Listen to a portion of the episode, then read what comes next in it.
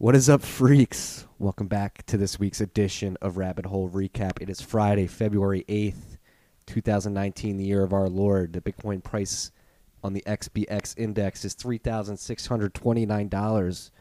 Bit of a pump today, freaks. Exciting Friday here at Bitcoin markets. It's been dull for a while, but it's been a crazy week. Big come up week for the pod, for this crew right here. But before we get into all the topics that we have to talk about, I'd like to introduce you to the sponsor that we know very well by now, BlockFi. Hodlers all have one thing in common. They hate selling their crypto, especially if it's for paying taxes. The best way to use your crypto without having to sell is with BlockFi. Use your Bitcoin, Ether, or Litecoin to get U S D funded directly to your bank account and get your crypto back at the end of the loan. The best part is the interest you pay on the loan can be deducted from your taxes. Again, freaks, the interest you pay on your loan can be deducted from your taxes, saving you money and the headache of dealing with tax debt.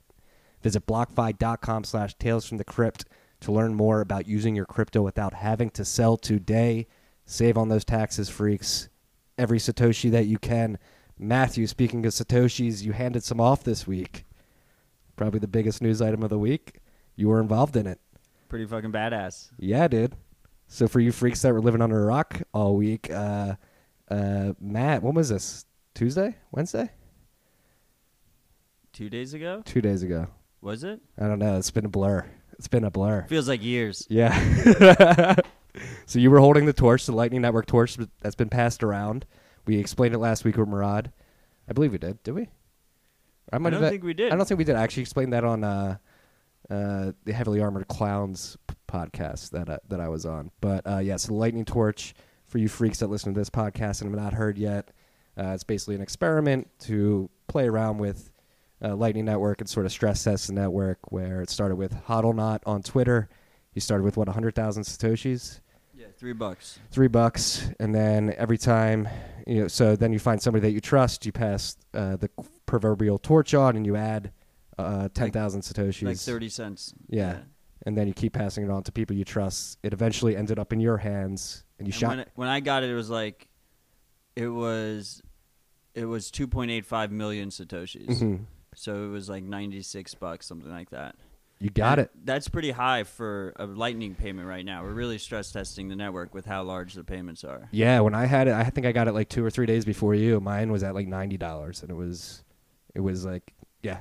I, I not gonna lie, I had to try a couple times to send it through. Yeah, if you don't have like channel liquidity, then you're, yeah. you're not gonna be able to do it unless you use like a custodial wallet. But we didn't want to use custodial wallets, you know. No, yeah, I was going uh, going with my Casa node, but enough about me, dude. You shot your shot. So what started it all was after we had Murad on the pod, he released that horrible thread where he was talking about how like Bitcoin tweets were at an all-time low. They were below twenty fifteen levels, right? Yeah.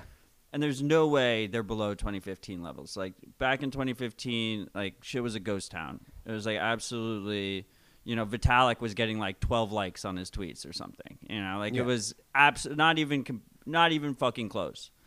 And the first thing I did was I just tweeted at him Bitcoin, right? And everyone everyone went crazy, and people were all just posting Bitcoin, Bitcoin, Bitcoin all over the place. Let's juice the stats. Looked at the graph. There was like barely any movement. It's like, what's going on here? There's barely any movement. So then someone tagged me in the trust chain. They were like, Matt, you haven't taken it yet. Will you take it? And I was like, okay, I'm going to take this thing, and I'm definitely going to send it to like the highest profile person that will accept it from me, right? Like let's absolutely juice the Bitcoin metrics.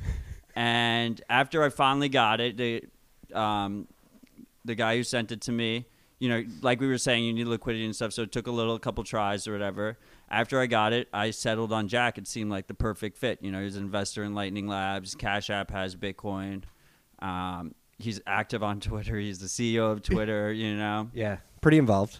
So it was like literally the perfect, it was like a high enough reach where it was like a game changer. It was like a really good Bitcoin advertisement, basically, like a viral Bitcoin advertisement, and but not too far out of reach that he wouldn't take it. Yeah. And he took it. It was uh, so fucking dope. And he posted that, the invoice. It was just, dude, I was absolutely, people were giving me so much shit. They were like, Matt, you're stealing it. Like, come on, guys. Like, I'm not stealing one hundred dollars. Like, you shouldn't trust me, but, like, have a little faith. um, I'm not going to steal the one hundred dollars that you guys sent me. What did it feel like when you were sending him the transaction? Were you nervous at all? Well, when I was sending it, it was really fucking nerve-wracking. Imagine if it failed. That would have just been, oh, Jack, can you resend an invoice? Can you send me a, can you send me a new invoice? Yeah, um, that would have been a bad look. Yeah, so when it actually, when it actually like turned green in Zap and was like, it's sent, I was just overjoyed. It was fantastic. And then the mentions just blew up, and I just turned off Twitter. I was just like super excited. We, you know, opened a bottle of scotch. Yeah. And just. So that was. Uh, just soaked it all in and just fucking enjoyed it. Yeah.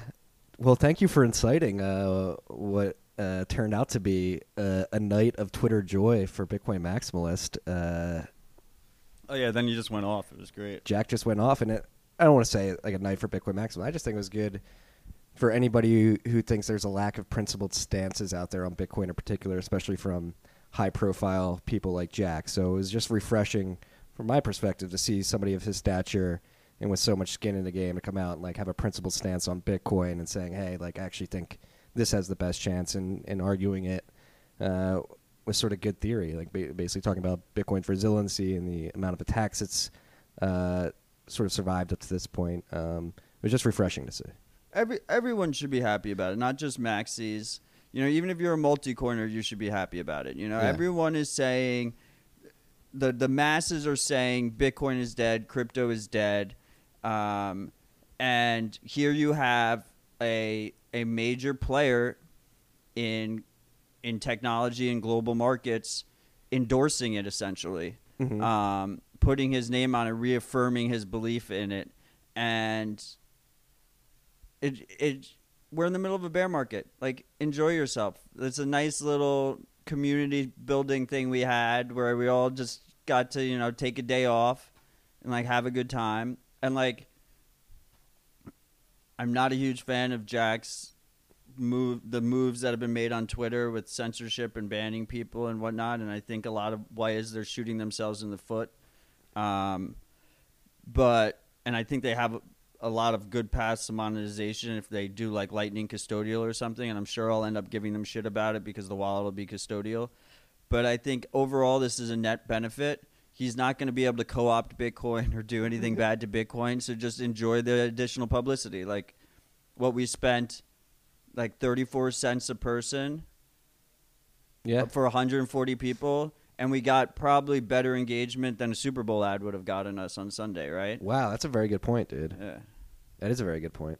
Wow, I'm happy to say I contributed to that, though. We basically did, like, it was like a Tron-level, you know, like, Pornhub pon- partner- partnership, but we just did it organically, like, the Bitcoin way. And, like, props out to Hodlnaut for starting it all. And yeah, everyone who Hodlnaut. Passed it on. Speaking of Hodlnaut, uh, open invite to come on T F T C if you're ever in, in town. Let us know. We'd love to talk to you. Um... No, but it, again, it was something organic, and uh, it was like a refreshing shot in the arm during the depths of this bear market. It's like, all right, like uh, seeing Jack like play with this is like, all right, now obviously it signals to other people in the industry and throughout the world, like, all right, maybe this is something that we should be paying more attention to. And he was even like alluding to like answering people's tweets that were saying, hey, did you make the the character count up to two eighty so you could send Lightning invoices? And he was like, maybe. I don't know, man. So... like, you can tell he's definitely open to uh, applying this stuff to his businesses, obviously with cash, but it, uh, via the posturing after after he got the torch and handed it off, it seems like it, it maybe sparked some ideas in his head as well. Yeah, I mean, there's a lot of paths for his two businesses, you know, Square mm-hmm. and uh, and Twitter to leverage yeah, full, Bitcoin and Lightning. Obviously, full disclosure, Cash App has been a sponsor of this ad and potentially will be in the future. So And we shill the shit out of them all the time. Yeah. So keep yeah, that in pretty mind. Pretty hard chills. That's so. Why I thought Jack was a good fit as well. Yeah. And like lightning tips, just lightning tips on Bitcoin on uh, Twitter. Just super easy use case. They take one percent off the top. Mm-hmm. And you know, they have trouble monetizing. That's a perfect it's a perfect fit for them. Yeah. Well, again, thank you for inciting some madness this week. Proud of you. I'm just I'm just glad I could give back to all you guys out there. It was fun. You know what? You're just doing your part, man. I'm I'm in such a good mood right now. I got my scotch. I got Marty here. Bitcoin's pumping. It's like spring outside. It's like super it's nice so nice weather. Out, dude. I was like popping on the walk here, you know. I went. I wore my parka to go get lunch. I started sweating. It's good. And then I then I ate my lunch and I started sweating too because I'm a fat piece of shit. That's a story for another podcast. Um, no, yeah. So again, thank you. Crazy week. We'll see. Uh, We'll see what Jack, Twitter, and Square and Cash do do with Bitcoin. It'll be crazy to see uh, if they implement that in Square in particular and Twitter in particular. Imagine having the biggest P O S system and communication tool in the country become Bitcoin and Lightning compatible. Um, that would open up the doors to hundreds of millions of people, potentially billions. Um, next one. Next topic. Holy shit. This data that came out today, this dude. Oh, should we... Should we tell them that it, it looks like you're gonna you're gonna interview Jack? That's a big deal too. It is, yeah. I didn't want to jinx it because I don't have the confirmation. Yeah, it's like email tentatively yet. Confirmed March first, hopefully. Tentatively confirmed. Be flying out to San Fran to sit down with Jack, thirty minutes of his time to to discuss this stuff. So very very honored, flattered. Um, I wish that I like I wanted it to be longer than thirty minutes because I wanted you to be there and tag team it, but. Matt and I talked about it. We think tag teaming a thirty-minute interview maybe, maybe a bit uh, ambitious. It's a little aggressive. Yeah, we'll just have to do that next time. Yeah, it'll be the uh, it'll be the first interview of many. Hopefully, hopefully we become friends. Hoping we did, Jack. Um, yeah, so that's on the horizon. Uh, but enough about about that episode. Uh, Local Bitcoins volume. We've been talking about it a lot. I've been talking about it a lot in the Bent recently, particularly like Venezuelan and Russian. Uh, Bitcoin denominated volume on local volume on local Bitcoins, excuse me. It's definitely been rising, and I've just been surmising that, hey, this is like a good sign that um, that like Bitcoin is actually being being used by the people that need it most. And then this dude, I'm trying to find his name right now, Matt Ahlborg, is that correct? Where's my excuse me. Yeah, it's Matt. Matt Matt Ahlborg, excuse yeah. me, Matt Ahlborg. Uh, literally came out of nowhere. I, I didn't even know this dude was on Twitter or, or doing data analysis of Bitcoin stuff. Just dropped an incredible analysis of local Bitcoin's data on everybody's head today, and basically came out with a new metric uh, that attempts to basically index countries and separate, uh, basically, index countries by how much. Uh, Bitcoin's being like how much utility Bitcoin is providing based on a G D P per capita and access to the internet sort of basis.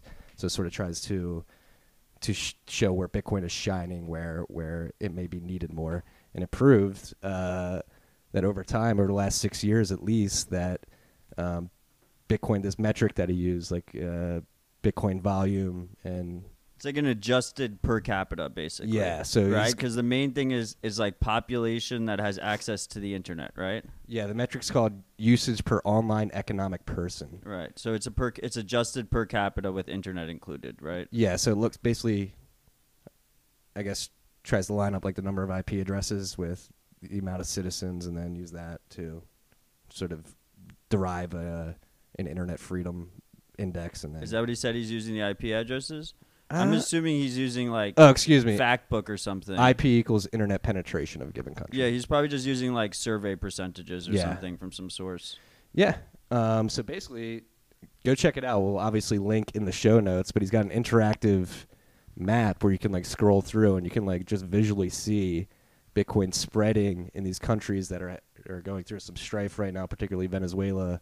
Um, countries in the Soviet bloc, Russia, yeah, and uh, in Africa too, in Central Africa as well. Um, so it's basically proving that Bitcoin is working as intended for the people that need it most, as we've been trying to allude to here, but haven't had sort of concrete data to point to. And it seems like Matt may have provided that for us. Not this Matt, but the other Matt. Yeah, the other Matt. Um, and he's also got a dope, just just normal line graph in there yeah. that just shows the spike. Not that one, the other one. It just shows the yeah, yeah. the volume spike. It just goes up like crazy amounts. Yeah, no, it's crazy. Well, all the Western world is trending downwards, and the only three, uh, exception, I shouldn't say the where the whole Western world, but the uh, the two main upwards trending areas are um, non uh, non Europe, Eastern Europe, non E U East, Eastern Europe, excuse me, and South and Central America, uh, overwhelmingly. While the majority of the Western world is sort of trending down. And another interesting stat from this uh, from this essay in particular is that the last quarter of two thousand eighteen, when prices are obviously uh, in the depths of the bear market and at their lowest point in a while, um, twenty-three countries on local Bitcoin had their best quarters ever. Yeah. So like highest volume. To be fair, like some of them had like yeah, like two hundred fifty dollars. Maldives had one hundred sixty-two dollars worth of volume. But uh, Venezuela had their highest volume quarter ever. Yeah, we'll go we'll go above a million, which was one, two, three, four, five, six countries. Venezuela had eighty-one point two million dollars in volume. This quarter. Fourth quarter of two thousand eighteen, that's yes. That's pretty crazy. Yeah. And we also must note that, like, that's only the reported volume that's on local Bitcoins. Local like, people Bitcoins. Make relationships with these, these uh, people that they meet and exchange Bitcoin with, and if they become comfortable with them, it's probably most likely that they'll they'll cut local Bitcoins out at some point and just do it on the side. I was listening to a theory uh, on Peter McCormick's pod. Uh, he just had a Venezuela episode out. I had that on the docket. I haven't listened to it yet. Um, one Shout of out Alejandro Machado, T F T C alum. Yeah, he was on it, and um, I don't remember their other names. I wish I remember their names. But one of them dropped a theory that the Venezuelan government, he thinks the Venezuelan government are, they're taking, when they print money, they're taking it and they're putting it in the Bitcoin market. That's why it's, it's. I think he said it's trading at a forty percent premium over the dollar in uh, Venezuela. Wait, so it's trading at like a forty percent premium so trading over near what like five the U S D grand? Prices everywhere else. It's trading near five grand right now in Venezuela? Yeah, that's what he that's what he said on the pod. And that he thinks the reason for the premium is because the Venezuelan government is like taking the newly pr- printed money, or like at least corrupt officials in the government is taking the newly printed money and they're just immediately converting it into hard money, Bitcoin. And that's why the premium exists. Um, since I haven't listened to that episode yet, can you did they speak to like the average Venezuelan citizen using Bitcoin? Was it? Do you think it was? Did yeah, they, it's both. Yeah, but um, if you're talking in absolute numbers, like it's probably more corrupt politicians. Yeah, just because they're richer. Yeah, no, so that's I mean, very interesting story. I mean, that was the other thing I tried to do with Lightning. This, with the exposure that was happening, I was thinking. Um, what's a good way to continue the Lightning engagement that's happening on my page, with, like the mentions blowing up. So I did our friends at, at B T C Ven, mm-hmm. uh, Jerry Brito over there. Uh, they accept Lightning for, they have two projects. They have a mesh network project that they accept Lightning for, and they have a humanitarian aid project, which is like food, water, Uh, charity, education. And if you donate with Lightning up to a total of, I think I said six million Satoshis, I will match, if you post the confirmation under my tweet, I will match your donation. So we got like like ten people did it or something like that, which is pretty nice. Damn. Some guy donated seventeen cents, so I matched his seventeen cent, do- five thousand Satoshis. I matched it. Damn, dude! Look at you doing good things all week.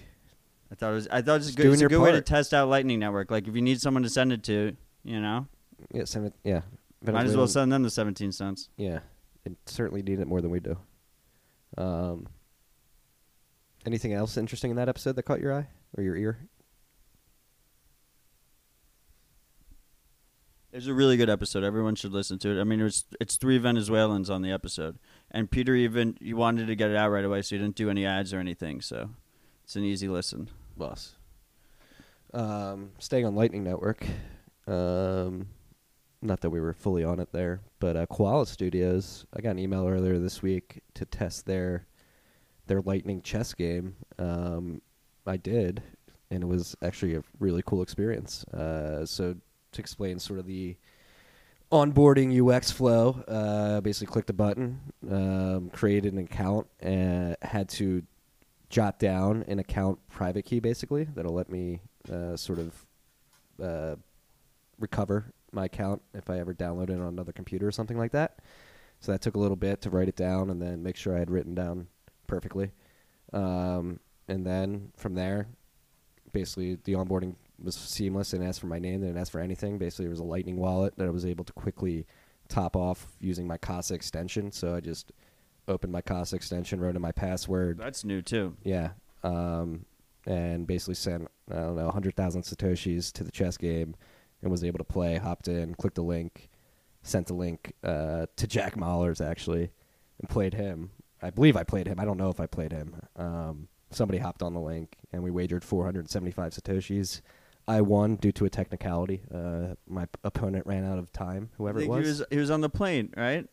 He might have been. He was flying. He was on a plane, I'm pretty sure. He might have been. I saw it on Twitter. He was on the plane when uh, he sent the Lightning Torch. I think that's what you're thinking about. He was playing someone in chess on the plane. Was he? So he might have been playing you on the plane and you didn't even realize. Maybe. Um, and then you played Hasu, right? Then I played Hasu. Beat him beat too. Hasu. Hasu. Did you guys like? What you like? It was like thirty satoshis or something, right? Hasu actually. Uh, Forty-five satoshis. Hasu's node was a little, little glitchy, so he wasn't able to f uh, fund his uh, account in time. So he wasn't able to accept my four hundred and seventy-five satoshi wager. But I would have won that too. So I'm two and zero in Koala chess. Maybe we should play. Maybe the best. May have the best record from a percentage standpoint uh, on Koala chess. So I'm just gonna don myself the king of Koala chess right now. If anybody wants to come at the throne, oh, I'm coming at the throne. Download it. I'm coming at the throne, but we have to get fucked up before we play. That's my rule. I'm yeah. very good at fucked up chess. I'm not very good at chess at all. I'm lucky that uh, my opponents didn't realize the clock aspect of it and ran out of time. Yeah, I know. I saw your starting moves. They were really, really interesting. Yeah. Don't chess is like a foreign language to me. Jack is like dope at chess. Did you Jack see Jack Mallers? Yeah. Yeah. Jack, yeah. He like posted this tweet like analyzing his play-by-play -play moves or whatever. Yeah, he came. Just he, made me feel horrible at chess. He came here to play. Ch he came here on a chess scholarship and said, "Nah, this isn't the life for me. I'm going back to Chicago." Turned down all that money. Those big chess, big chess winnings. Yeah. No, it was a cool experience, and it, like. The vision's there. You know, that's what I tweeted about it. The vision's there. The U X flow's there, it seems. Obviously, there's some kinks to figure out. The Lightning Network, let's caveat this whole conversation with the Lightning Network's nowhere near complete or ready for the mainstream or fully battle-tested. Um, but with that being said, like, it was a really cool experience. And you could just, like, see the vision. And uh, I know Lightning Koala and his partner Andres have big plans to start including more games. Uh, imagine if they add a card game. What could happen, and then like a bunch of people were asking if they could uh, look in on games and sort of bet and wager on games as they're as they're watching, as you would on Twitch or something like that. Um, I don't even think you could do that on Twitch, but Twitch like feature that will allow people to to watch the game and then bet on it. And they said they're working on it. So well, what, what's cool about I'm I'm super bullish on gaming with Bitcoin, specifically with Lightning. Um, I think it's going to be the, especially as this younger generation grows up, as our generation even grows up, um, I think it's going to be the confluence of gaming and gambling. It's going to be the best of both. It's, and and it'll, it'll probably overtake like all other types of gambling at some point in the future. Um, it's just a matter of time.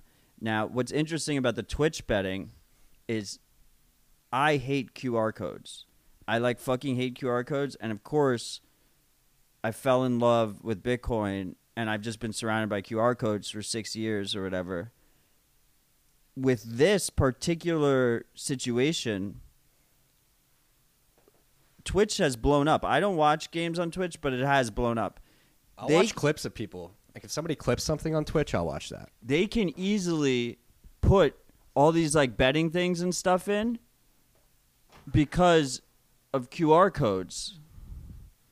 Right, like Q R codes work perfectly. Can in you like dump pictures in the chat and tw Twitch in like a streaming environment. Yeah, I don't know, but it's just a picture, or even if you show it on the screen, oh, yeah, right? True. You could show it on the screen. Yeah, who's that dude? Who no uh, one can stop you from showing it on the screen. Who's that dude making the R P G game that allows you to uh, buy things like on the go as oh, you're yeah, watching him? Yeah, that's badass play. too. Yeah, so that's another game. Like this dude's making an R P G game, basically a, a first-person shooter game. Uh, it's a third person, yeah. third person shooter game. There we go. Um, but it's just a proof of concept right now. But basically, same same scenario, Twitch-like scenario, where users can participate using Satoshis in the Lightning Network, uh, and basically allowing the viewers to interact with the game. They can buy zombies that come attack him, or buy him ammo or health or something like that, or send a send a Zerg after him. Well, what's a nice little twist is, I think on that game, if you send enemies at him, the player gets the money, and if you buy him like lives and stuff, the developer gets the money. Really? So it's an interesting incentive thing. Interesting. And you can do very creative things, I think, with that. You can, you know, even just percentage it up on both sides. Matthew, it feels like it feels like we're hitting a tipping point. I don't know. There's still a lot of Lightning F U D out there, though. Are all our Bitcoins going to get stuck on the Lightning Network, Matt? Not if you don't put them there. Yeah, again, we should also stress, like, only put a little bit on time. Don't be too reckless. I've already... I'd like to think of myself as, like, a more technically proficient user, and I've already just assumed that I've lost all the money that I have on my Lightning node. Yeah, me too. That's the that's the situation I'm operating under right now, so you should do the same. Yeah. Do you think you'll ever get to a point where you don't have to operate under that assumption? Yeah, absolutely. Mm-hmm. I just, you know, I think it's early days, and... Uh, Yeah, we got to flesh all this out. We got to bootstrap it. Yeah. And speaking of um, assuming all the Bitcoin you have on Lightning Network is lost, uh, I think you would also say that you assume all the Bitcoin you hold on exchanges is lost as well. Um, that's one thing we advocate here, is learn how to use a, uh, a personal wallet, a hardware wallet, paper wallet, whatever it may be. Teach yourself, become comfortable with it first, and then take custody of your Bitcoin if possible. Obviously, we've been reminded starkly the last couple of weeks with the Quadriga C X debacle. We don't know what's going on. Do you think he's dead? I don't know. I'm going back and forth. I think he's dead and someone else has the keys and pretending they don't have the keys, whether it's like a family friend or a family or friend or a coworker or something. Someone has the keys and is pretending that he died with them. Yeah, interesting. That's my guess. That was my sneeze. But either way, the weird part is that we haven't seen the addresses for the exchange. I know Laurent's been doing some uh, some forensic research on it. I don't know um, how far he's gotten or, or how much information he has. So you can go to his page and see see what what wallets he's tracked down on O X T dot me. Um, but uh, what this incident, we've already talked about this. I believe we talked about it last week. But what this incident sort of uh, brings to the forefront, and it should remind all of us, is like, Bitcoin gives us the ability to to audit uh, exchange reserves. So uh, we should be demanding from exchanges that they, they prove that they have the Bitcoin that they say they do, and prove that they are not fractionally reserved. And this is something that a lot of people have been harping on for years. Like, it's technically possible with Bitcoin. I would argue that most people are not aware of this, therefore aren't demanding it. But in a situation like this Quadriga C X uh, debacle sort of highlights the need for these types of functionalities.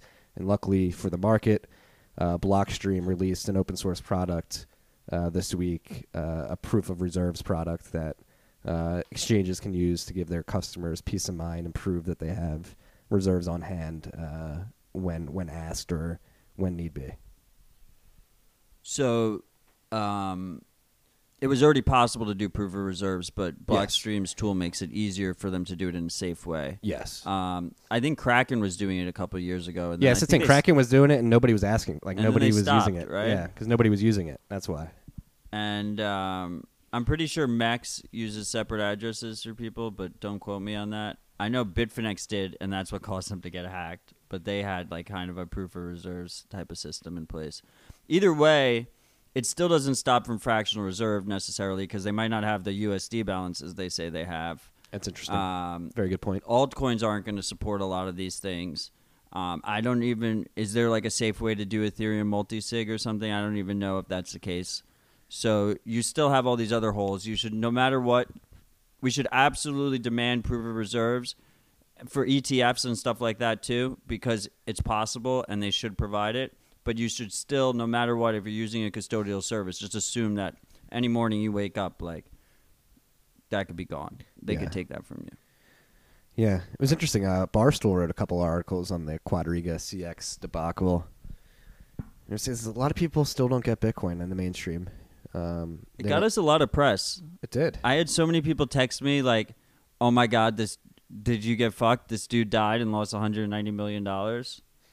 And I was like, and every response I sent was, "He might not even be dead," but they're like the shrug emoji was my response every time someone.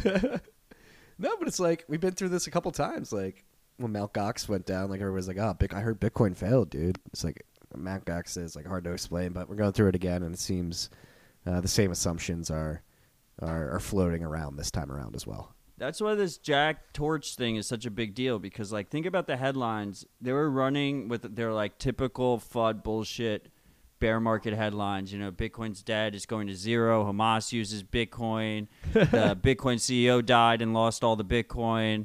And then all of a sudden it was Jack Dorsey. I have enough Bitcoin. I'm taking the torch. I'm using it on Twitter, sending it around the world. Like going on Bitcoin podcasts. Such fucking good press. Right? Just broke their F U D. Yeah. At least for a little bit. At least for a little bit. It was a good... The fog is cleared. The fog is cleared. A lot of hopium in this bear market. The, f the fog is cleared. Um, and the fog is cleared. The first half of this podcast, freaks, we've got multiple ad reads this this time around on this episode of Rabbit Hole Recap. Second sponsor today is our friends Honeyminer. They've been around too. Honeyminer, uh, Max for Linux in particular. They just came out with a new Linux product recently. All of you Linux freaks out there that uh, want to, an easy way to earn Bitcoin using your uh, Linux hardware or G P Us in particular, um, go to honeyminer dot com uh, or stacking sats dot com. We actually made a special uh, uh, a special U R L for our for our uh, referral link. It's stacking sats dot com. You can check that out. Um, so uh, zero fees, no account required. Bitcoin pays out every two hours, and profitability uh, is about ten percent above, above market value. Um, compatible with Ubuntu sixteen point oh four, Ubuntu eighteen point oh four, and CentOS seven. Get started now at honeyminer dot com slash labs. That's honeyminer dot com slash labs, or go to Stacking Sats and check it out. stacking sats dot com, excuse me. Check it out that way. Hit them up on Twitter at get honey excuse me at get honeyminer, on Telegram t dot me slash honeyminer, uh, and they have a very active Twitter and Telegram uh, presence, so you can definitely find them at those two places. Honeyminer, good friends of the pod and the Bent. Uh, easy way to earn Bitcoin if you don't want to buy it, if you don't want to spend uh, dollars directly for it, you can spend computing power for it. They take your graphics card and they. Uh They mine the most profitable shitcoin, and then they auto-dump it for Bitcoin, and you get paid in Satoshis. It's fantastic. It's very fantastic. So check stacking sats dot com. Go check them out, um, especially if you're a Linux user. You've been patiently waiting for their for their Linux implementation. Yeah, the Linux implementation has no fees. Yeah. The other one has, they take a cut. Yeah. And, and if you use our referral link, then, then we get a cut of their cut. It's not like it charges you more money. Yeah, exactly. Um, talking about charging more money, Zcash inflation bug. Was it exploited? The the problem isn't whether or not it was exploited. The problem is that we'll never never know for sure if it was. Yeah. So they fucked up. They ha they sat on this news. They Six sat on months? This for eleven. I thought eleven months. Maybe. Yeah. I could be wrong. They sat on it for a considerable amount of time. Like four people knew about it in like the Zcash company inner circle. Yeah, you could just inflate Zcash on a whim. Yeah. And this is something Peter Todd's been warning about for, for years and be getting lambasted for on Twitter in particular. Um, may have been vindicated, but it's, it's interesting the... Uh, I don't want to say whitewashing, but it seems like people are trying to gloss it's over this. It's not a fast. bullish news story. Right? Like, some people are saying, like, oh, this makes me so much more bullish on Zcash. Like, fuck you, man. It's not bullish. This is, like, worst-case scenario. They even said in their blog, before they, like... tried to diminish the impact. The title of the blog post is like worst case scenario. Yeah. Or at least Zuku's tweet is he said the words worst case scenario. And then they just tried to dismiss it can in you, the actual blog post. Can you jump into the technicals of uh, the inflation bug at all, or in particular? Uh, does it have to do with the trusted setup or something after it? I, I, I'm not positive. I part of the issue is that all this shit is super complicated, and that's why they've had the bug in the first place. Um, but it, it the the key takeaway is is that, you know, they have shielded they have shielded Zcash and they have non-shielded Zcash, and you can inflate in the shielded pool, which is, remember when we were talking about their recent Sapling upgrade, we mentioned that it was interesting that they were forcing all the people yeah. that were already shielded to go unshielded and then reshield. That's why, because they'll know if more shielded come out than had went in to do the transition to the new address um, structure. Yeah, the new address structure. If it has to go to transparent before it can go shielded again. And that's why they did it, because they're gonna they're auditing, auditing it, it as it goes through. Yeah. So basically, if you have shielded Zcash right now, you should really be rushing for the exits, right? You should be trying to get out before, presumably, the you know the inflated coins become obvious. If you if if there are inflated coins, we'd only know once it passes through that audit. Yeah. What if somebody just sends like eight hundred million Zcash to it to an address? One day it could happen. Who knows? Well, so I don't think someone can exploit it now, for what it's worth. Since they did the Sapling upgrade, no one can exploit it fresh. Okay. So after, that's why they, you know, that's why they say they disclosed it now. Um, but like this is like a perfect case. Like, so these four people, I'm pretty sure they all live in America. They all work for the Zcash company. The Zcash company has rich American investors. It's based in America. It's based in Colorado, I'm pretty sure. Um, If the U S, you can't launch a privacy coin that's centralized in the United States. Like, did the Snowden leaks tell us nothing? Like, the U S government is not against pressuring their own citizens, their own companies into complying with their demands, right? So, like, imagine, like, right now, Zcash is probably not really on their radar, right? But let's say for some reason, which we don't think is going to happen. I think this is like the nail in the coffin for Zcash. I was already super bearish on Zcash. I was already super suspicious of Zcash. But let's say they survive in ten years, right? And they're super big and people are using it for private transactions all over the place. Like, this is exactly the type of bug that the U S government pressuring those four people that knew about it would be able to compromise, right? Yeah. That's exactly the type of situation they would do. Yeah. So... Uh, so is this a case study in centralized governments and authority, or uh, and experimental tech and experimental tech and privacy on layer one? Yes. Ooh, this is actually right. Yeah, this is actually a conversation we had earlier. It's like three different things. Yeah, so we had a very good conversation earlier. I actually had this conversation last night. I had the pleasure of meeting Alex Gladstein from the Human Rights Foundation. He's in town. Um, got dinner last night with him and a couple of other Bitcoiners, and the topic of privacy at the protocol level came up, and it's an interesting one. Uh, it's very nuanced too, and I think it's uh, definitely a debate that's going to need to be had. So the question is, do we want complete fungibility at the protocol level? And a lot of people are starting to realize probably not. I mean, I would say that there needs to be a way to always be able to audit the supply. Yes. So if it's a balancing act. It's a balancing act, and would you agree that like this, the amount of fung or the degree of fungibility is on a spectrum? I think there's a difference between not knowing how many Bitcoin there are versus not knowing if it's my Bitcoin or Marty's Bitcoin. Yeah. And that's what we need. We need it to be so that you can't tell if it's – the privacy guarantees need to be strong enough that if I – if that if that if whatever Bitcoin user goes to buy some coffee or goes – of course, I use the coffee analogy. It goes to buy a porno or something like that. Yeah, goes to buy a Lambo or goes to sell on Coinbase. Like, all their transaction history should not be linked to them. They yes. should be able to safely – yeah, safely – spend their Bitcoin or send their Bitcoin to someone and not worry about them being able to find all this other fucking information. Yeah.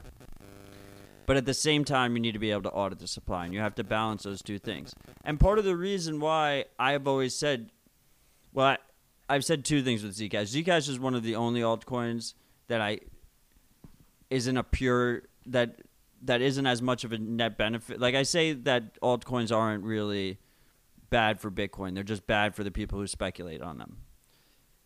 But with Zcash, like, it's kind of questionable because if they're trying to push out other privacy coins, privacy technology from the market to have like a government-friendly one, it's kind of an attack vector to the whole privacy sector.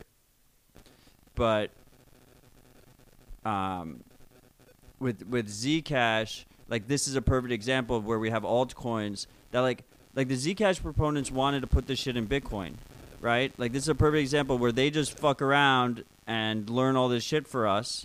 And if for some reason in ten years we all think, like, snarks are, like, the biggest fucking deal, they're awesome and fully fleshed out and tested and we trust them, whatever, then you could always add that into some kind of Bitcoin compatibility, right? Whether yeah. that's a true hard fork or whether that's sidechain or layer whatever two or whatever it is. So they're testing it out for us, and Bitcoin isn't at risk. Like, that's fantastic. Yeah. Um, very interesting to see, though. Just be aware. Be aware.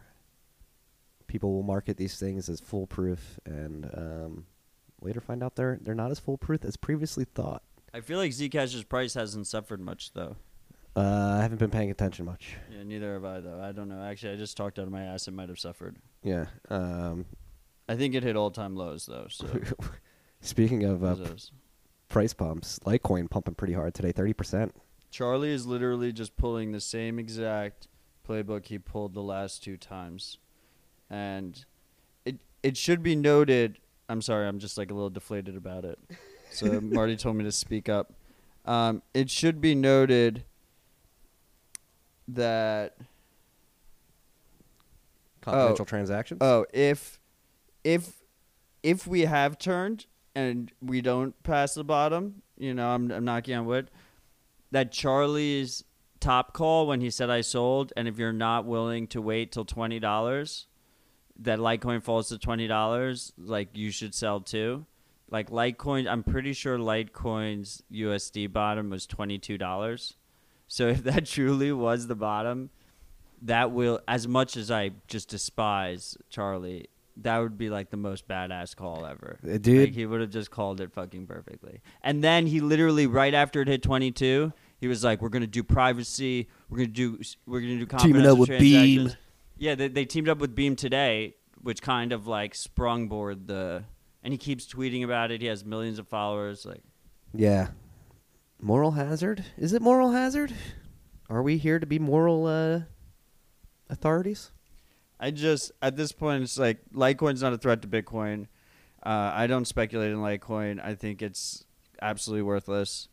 And uh, it's just, I don't know. It's just not worth the time.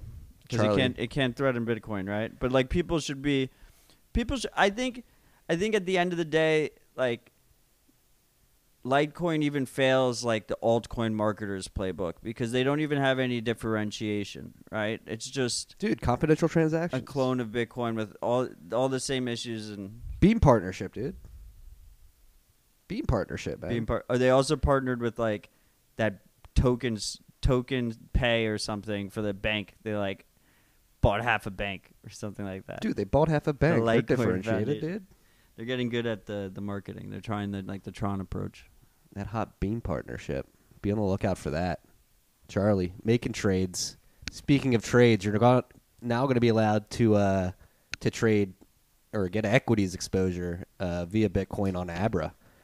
What did they just announce? They just came out with a, basically a derivatives exchange that you can get exposure to via Bitcoin? Yeah. C F P Ds, correct? Yeah, but, but to the user, they just think they're trading like Apple stock or something, yeah. right? They're essentially derivatives, right? Yeah. Yeah. They're like doing like hedging formulas and stuff to yeah. even it out. Yeah. Um, and apparently, I mean, not apparently, there are a lot of people on Twitter uh, giving Abra flack, not even giving them flack or just pointing out that this is very similar to what one broker did. And one broker was uh, running a similar operation, got shut down by the S E C. Was it the S E C or? Uh, I think it was the S E C. One of the other alphabet soups. I think it was the S E C. Yeah. But yeah, like, and one one broker famously, it was all Bitcoin only, didn't have K Y C. Um, Abra is also Bitcoin, doesn't have K Y C. Um, they're actually using two of two multi-sig. So basically, like, they can't take your money, But like, you can't take your money either. Like, neither of you have custody. You have to together. You give custody, um, and they. I think they want to make it two of three with an arbiter or like an arbitration situation. Yeah. Uh, independent arbitration or whatever. They're gonna have to implement K Y C at some point soon. Otherwise, they're gonna get shut down. They like have some kind of like regulatory arbitrage, uh, like loophole type thing going on. Um. Because it's a two of two multi-sig, like they're not going to get away with that. So be on the lookout here.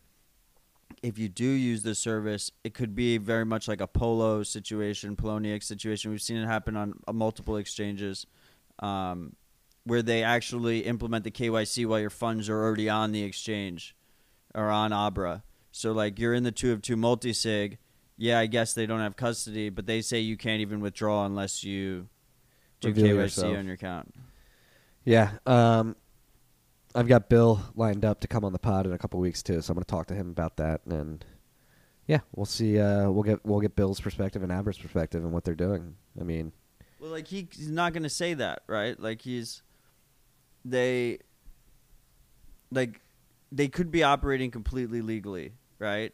But it's not in the spirit of the law, so eventually they're going to like. The U S government doesn't want people anonymously trading equities. Like, they just don't want that. So whether or not they're, like, whatever they're doing legally got them around it doesn't mean shit in my mind, right? But, you know, we'll see. We'll see what he says. Maybe by that time they'll already have K Y C. Who knows? We'll see. I met Bill in Miami the, uh, briefly uh, a few weeks ago. Very nice man. But it is – I'm sure he's a nice dude. But still, like, it – it does add a value prop, even with K Y C, if you live in places where you can't get exposure to U S equities. Yeah, because it lets you trade at uh, like very small amounts, right? I mean, not only that, I just I think I think the process in some places in the world, the process of getting exposure to like something like Apple or something, you know, some of these big stocks, like these big equities. Like, you just can't do it easily. Like, it's a really complicated process or it's not possible at all. And, you know, so so it does go hand in hand with Bitcoin as, like, a liberating technology. Even if they have, like, like even one broker, which was fully custodial, sketchy bucket shop exchange, like, goes hand in hand with the Bitcoin as a, as a liberating, censorship-resistant money, right? Yeah. Yeah, so we'll uh, it'll be interesting to see how this plays out. We'll see how much traction it gets. Um, I don't really have demand for this product in particular right now. Um, nah, I'm not a big trader, so. Yeah, I mean, I just use T D Ameritrade. Yeah, like I'm not gonna. Um, but we'll see. I'm interested. I'm pumped to talk to to Bill in a couple weeks. That's all we had on the uh, the docket, but uh, I want to get your thoughts on the on the Green New Deal or the New Green Deal. What is it? Oh, I, I had a Matt Kavelinid, our, yeah, yeah. our Twitter buddy.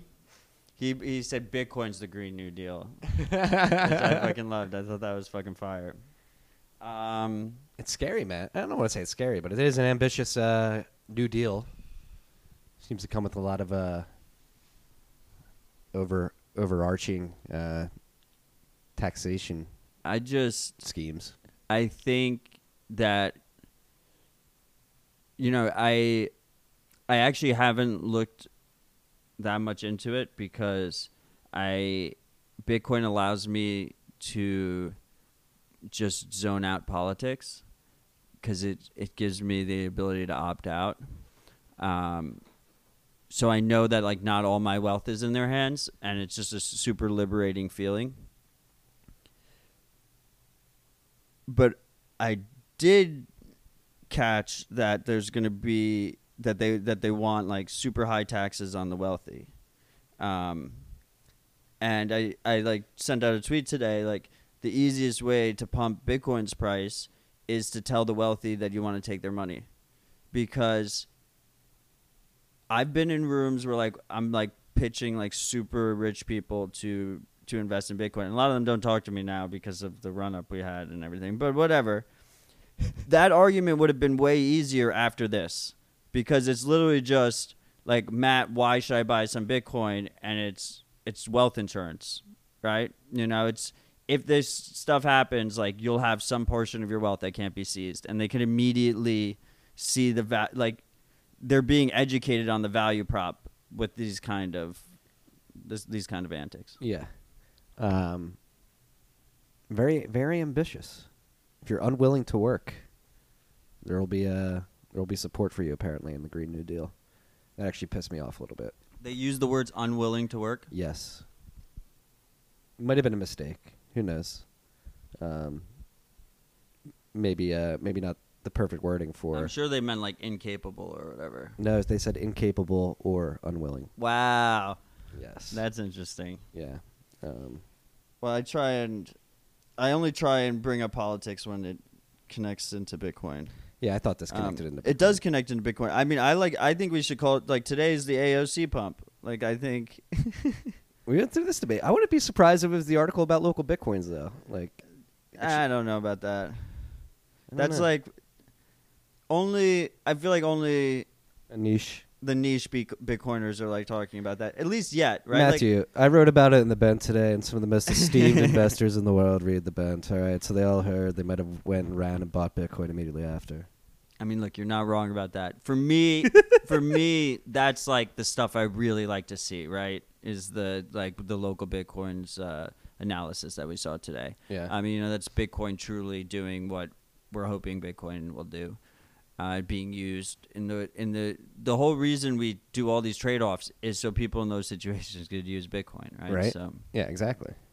Very good point. Um, but it could also, like, Jack could have helped a little bit. We're also, you know, down ninety percent, ninety-five percent, whatever it is. Not that far, but close to it. Um, but we're winning our bet right now. There you go. Knock on wood. Marty has nice wood floors, so I can just knock right on the floor. It's really convenient. Stop doxing my apartment. I um I sent I sent Murad a direct message today that was just hi, and he hasn't responded. He's a busy man. He's a busy man. Um, yeah, so that's all we got today. Uh, actually, we'll end it with one more topic, but before uh, we get to that, we have our last sponsor today, third sponsor today. I'm actually pumped that the sponsor ought- is uh, on with us, and they're at the fact that they exist, because I love seeing this stuff. Uh, twenty-one Lectures. Uh, this episode is spo- supported by twenty-one Lectures. twenty-one Lectures' mission is to bring more developers to the Bitcoin ecosystem with in-person courses lectured by world-renowned Bitcoin and Lightning developers. twenty-one Lectures courses teach participants the fundamentals to work with blockchain technologies. We cover cryptography, the structure of transactions and blocks and how they are chained, smart contract language and Lightning protocol, as well as software and toolkits to develop on top of the Bitcoin blockchain and Lightning. To learn more, visit twenty-one lectures dot com. That's twenty-one lectures dot com. The number's twenty-one lectures dot com. Uh, pumped to see the proliferation of these Bitcoin classes, uh, the spreading of Bitcoin knowledge. We need more eyes, particularly on the testing and review process uh, on the Bitcoin code base. So the more the merrier. If you're a coder out there that listens to uh, us two idiots and, and you you want to learn about Bitcoin, go to twenty-one lectures dot com. Shout out to uh, the Switzerland Bitcoin Foundation, I bet. Or I believe that's who sponsors it. Zappo's behind this company as well. Badass. And I believe uh, Christian Decker is one of the Lightning teachers, so very good resource to have. Um... You got a topic you want to know? Any uh, anything outside of Bitcoin in the real world? Should we talk about, like, non-nerd inter- nerd internet money stuff? Did you do anything interesting for the Super Bowl? Uh, nothing, nothing too interesting. Had a bit, of, had a couple family members up for lunch, uh, and they went back down to Philly. Uh, we slow, slow cooked uh, pork butt uh, and watched it here alone while drinking some wine. Very. Did you bet on it? No, I'm not a big sports gambler. Yeah, we talked about that last episode. Never caught the bug. Did you watch a halftime show? I did. It was pretty horrible. It was pretty terrible. There You're was a drone swarm. Yeah, there was. In the... Peace and love. My... Or one love, excuse me. One of the things that I think about a lot is we have drone swarm technology coupled with the way you combat drones mostly nowadays is you jam their signal. They're all commanded remotely, right? But if you have autonomous drones, you get around that because they're just thinking for themselves. They're not receiving a signal. And on top of that, if you have autonomous drones that you use like off-the-shelf parts with, there you have tons of plausible deniability. So you can just engage in like ridiculous attacks with no, like very making it very difficult to trace. So that's just something you should put in your threat model.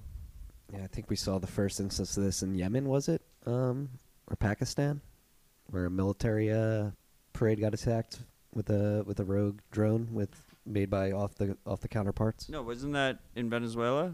It happened in Venezuela too. It happened in both. Uh, but I think that was just controlled. That wasn't like autonomous, right? Like it gets crazy when the when the drone's actually making the decisions, when there's not a person behind it. Yeah, I didn't know we were going to end on this crazy dystopian future topic, but... Well, we can end on a happier topic because I see behind you that you also received a BitPiggy to test out. Yes. I have, I've yet to uh, reach out to James to, to give him the review on how incredible I think it is. We have this. We both have these little pigs on our desk, um, these little three D printed pigs. Yeah, they're Bitcoin piggy banks.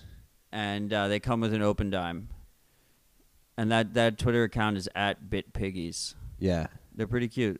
I believe you know, it's just P I G G Y S. I don't believe it's I E S, is it? No, it's Y S. Yeah. Yeah. Yeah. That's not how you spell piggies. No. B T C Piggies with a Y. Um, there you go. Yeah, pretty really chill. Cool. Uh, James, the founder, is a really cool dude. Hit us up. Has a very good story. He sent like a very nice letter with, uh, with the piggy bank. Yeah, um, what's nice is he sends it with an open dime, so... He doesn't know the private key, but he's able to send you a sticker of the public key. You can just put the public key wherever. Then you can just load it up with um, Satoshis for your for your kids. Yeah. It's a nice way to teach them, you know, how to save in Bitcoin early on. And it's just a cute little pig. Yeah. Very good decoration. Very good conversation starter. Just started one right there. I actually, before I left my office today, I had it like sitting on my desk, like super nice. And then I was like, Matt, this is a huge OPSEC failure, and I like threw it in my drawer before I left because like you don't want them to, you don't want someone to just walk in and be like, okay, like this guy owns Bitcoin. But if you have it in your kids' bedrooms, whatever. That's why I'm a big fan of raw dog and the laptops. Yeah, no stickers. No stickers. I'm not a sticker man. Yeah. The other, we also got another piece of merch from a fan from Crypto Brecky. He sent us. Oh yeah, shout out Crypto Brecky. He he sent us wallets that say "Dirty Fiat" on them, and they're pretty badass. They are pretty badass. Um, hell yeah. It's, it's, I, the, I was really happy with the quality. I was surprised. Both of those are not paid ads by any means. They just sent us free shit. So just keep that in mind. And I, I do, I like both of them. They're, was that, was that a bribe to the freaks? Badass. Were you what? Just trying to bribe the freaks out there? No, I'm not. I'm not. I just, they sent us free shit. I like them as people. There's no free and, ads. Uh, no, no free ads. We're and their no products free ads are company, good. Okay. No free ads. No free ads. Okay. We're monetizing well, you this. Asked me for topics, you know, you asked me for topics. I'm going to... The last free ads we ever give out. Shill the nice free products we received. I'm kidding. No, these are dope products. Shout out to Crypto Brecky and uh, James DeRuccio, I believe his last name is. I just know his display name of Fart Face. Yeah, Fart Face. Just display for the longest time. I think it still is, right? Yeah. Maybe he cleaned it up now that he's all professional. He doesn't have to. He can be silly in your I'm own like, I like Fart Face. Just I do too. It. It's a, it's a brand now. Yeah. You, uh... You age, Friday for you age, you don't get old, all right? I'm going to stay young forever. Yeah, okay. Yeah. Yeah, enjoy your Friday. It's beautiful here in Brooklyn. Dude, I'm going to get... Impeccable. Today's going to be such a good day. This is pretty good scotch. We have new scotch Very here. Very good scotch. Do you want to try and pronounce it? I, I picked it out because the bottle looked nice on the shelf, and I was feeling good. Bruichladdich? Bruichladdich? Bru Bruichladdich? Bruichladdich, yeah. Bruichladdich. I don't know.